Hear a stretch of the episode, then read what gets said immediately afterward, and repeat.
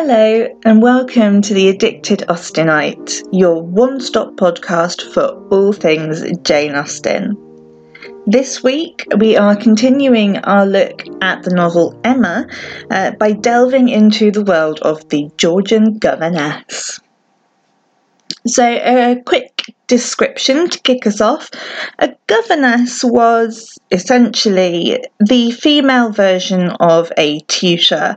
Um, she lived with the family, she took care of any and all children until they were old enough not to need a governess or went off to boarding school. And while they were under her charge, she would teach them reading, writing, maths, French, history, geography, music, and art, and for young girls, needlework and deportment as well. So, governess is a very busy woman. And the first governess that we meet in Emma is Miss Taylor, who is in the process of becoming Mrs. Weston when we meet her, she was the governess to Emma Woodhouse and her elder sister. And from this encounter with Miss Taylor, you wouldn't be blamed for thinking that being a governess was an easy, enjoyable job. Miss Taylor is a beloved member of the Woodhouse household tried saying that 10 times faster.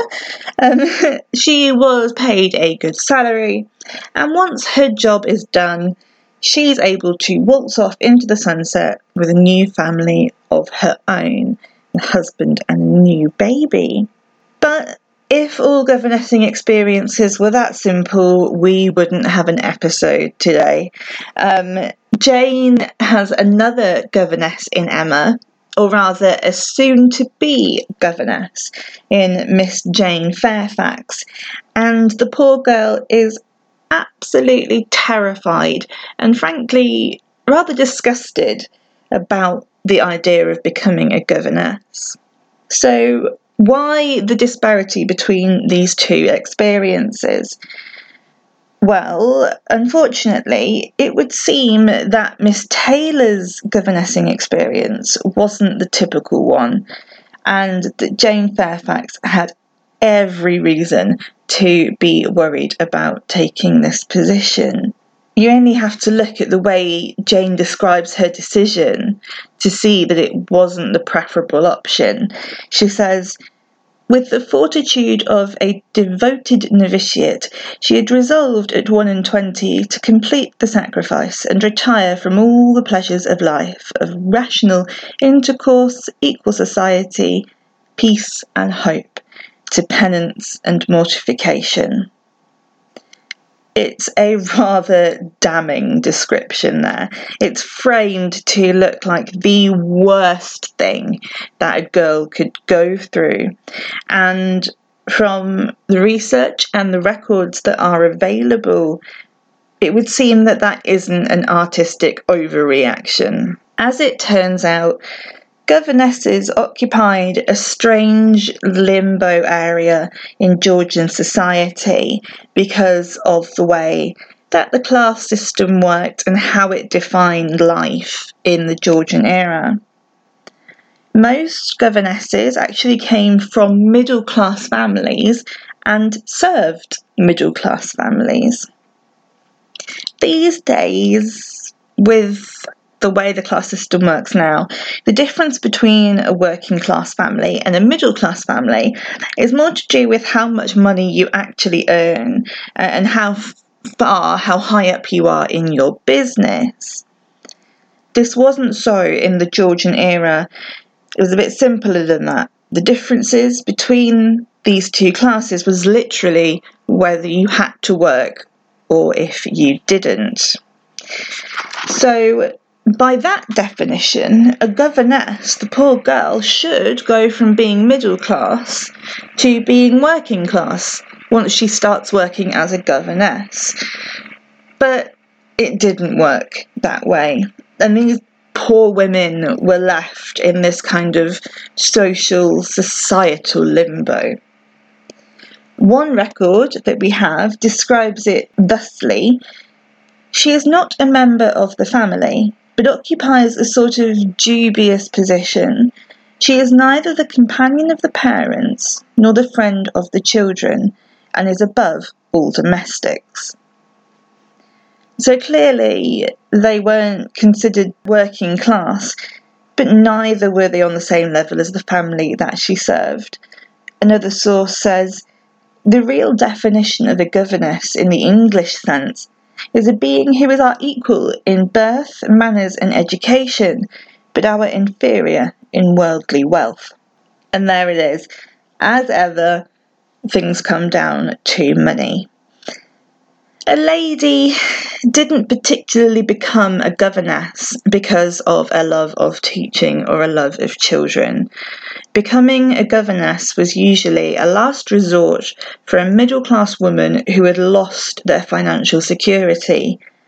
Most of the time, it wasn't the governess's fault that her situation had changed, but she was unfortunately the one that was affected the most by it. And this means that it is totally possible for a young woman to find herself suddenly working for a family that she had once considered her equals or even as slightly inferior to her. And this is a horrible potential for girls like Jane Fairfax. And sadly, it doesn't really get much better either. Governesses as a rule, weren't paid wages. Their payment was room and board with the family, that they had a roof over their head and that they had food. Sometimes they were given an allowance if their employers were particularly generous, but as you can imagine, it wasn't a lot of money. It was a pittance, basically, if they did get it not only does this mean that a governess had no financial independence during her employment, but it also meant that she struggled to save for her future and her pension, as it were. And she was often left in a worse situation than she was in when she became a governess. Once she was too old to work, that was it. She had nothing left. I told you it didn't get any better, and we're not even finished. not only is a governess left floating around in the class system with little to no money, she is also usually very alone in this confusing little social bubble. Being a governess was a very isolated position as we heard earlier, she wasn't on the same level as anybody in the household, and she had very few friends because of her position within the family. Quite often, in a Mary Poppins kind of way, it is possible that the kids would really come to love their governess, um, and generally they got on with her.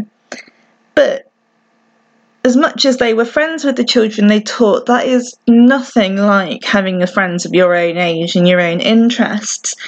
And the relationship a governess had with these children was usually quite a fickle one because they would grow up and they would grow out of the need of a governess and any attachment that she had to them was taken away when she moved on to a new family. So almost in a way it's kind of better not to get on with the children because it will hurt less when you have to leave them.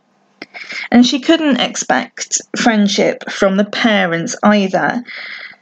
Particularly, it has to be said, with the mother of the family, a governess was often on very thin ice. Um, this isn't necessarily the governess's fault, but the thinking kind of makes sense.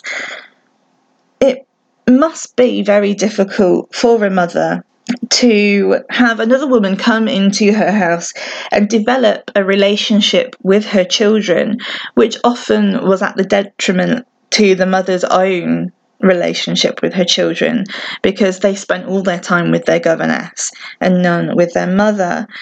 And it isn't an unreasonable reaction. Very often, a mother wasn't consulted on whether or not their children needed a governess. She might have wanted to teach them, but her husband for show wanted to have a governess to show that she they were rich enough. Um, it again all about money, all about appearances. But as much as a mother might resent a governess in the house, it's not really fair to take it out on said governess, you know. The poor girl, she gets stuck in the middle of matrimonial politics. So, no friends on either side there. And even worse, she wouldn't be able to complain about these situations to other members of the staff because a governess came from a middle class background, even though she had been humbled into having to work, she was considered above the rest of the staff and she was expected to treat them accordingly. So, if you had a very strict employer, you just could not make friends with any members of the staff. So, a governess, very isolated within the household. But what about outside of it? Well, it's not much better, I'm afraid. Geez, this is just getting depressing, isn't it? My goodness, we'll have to do something really fun next week. uh, anyway, back to the governess's eternal misery. Um, her friendship outside of the household were minimal. She didn't get a lot of free time to begin with, um, but also her employers could have very strict rules about who she, who she socialized with outside of the home because she represented the family whenever she was outside. It's like when you're in school and they tell you not to do bad things with your uniform on because you're representing the school at that point. Um, so the family wanted to make sure that she wasn't socializing with people that would be bad for the family's reputation. Idle gossip really was the currency in Georgian society. And the final nail in the coffin, really, for a governess's social life.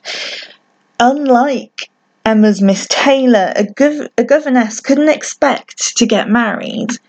Um, employers could even fire a governess for marrying um, because they expected that their family would come before a governess's own family.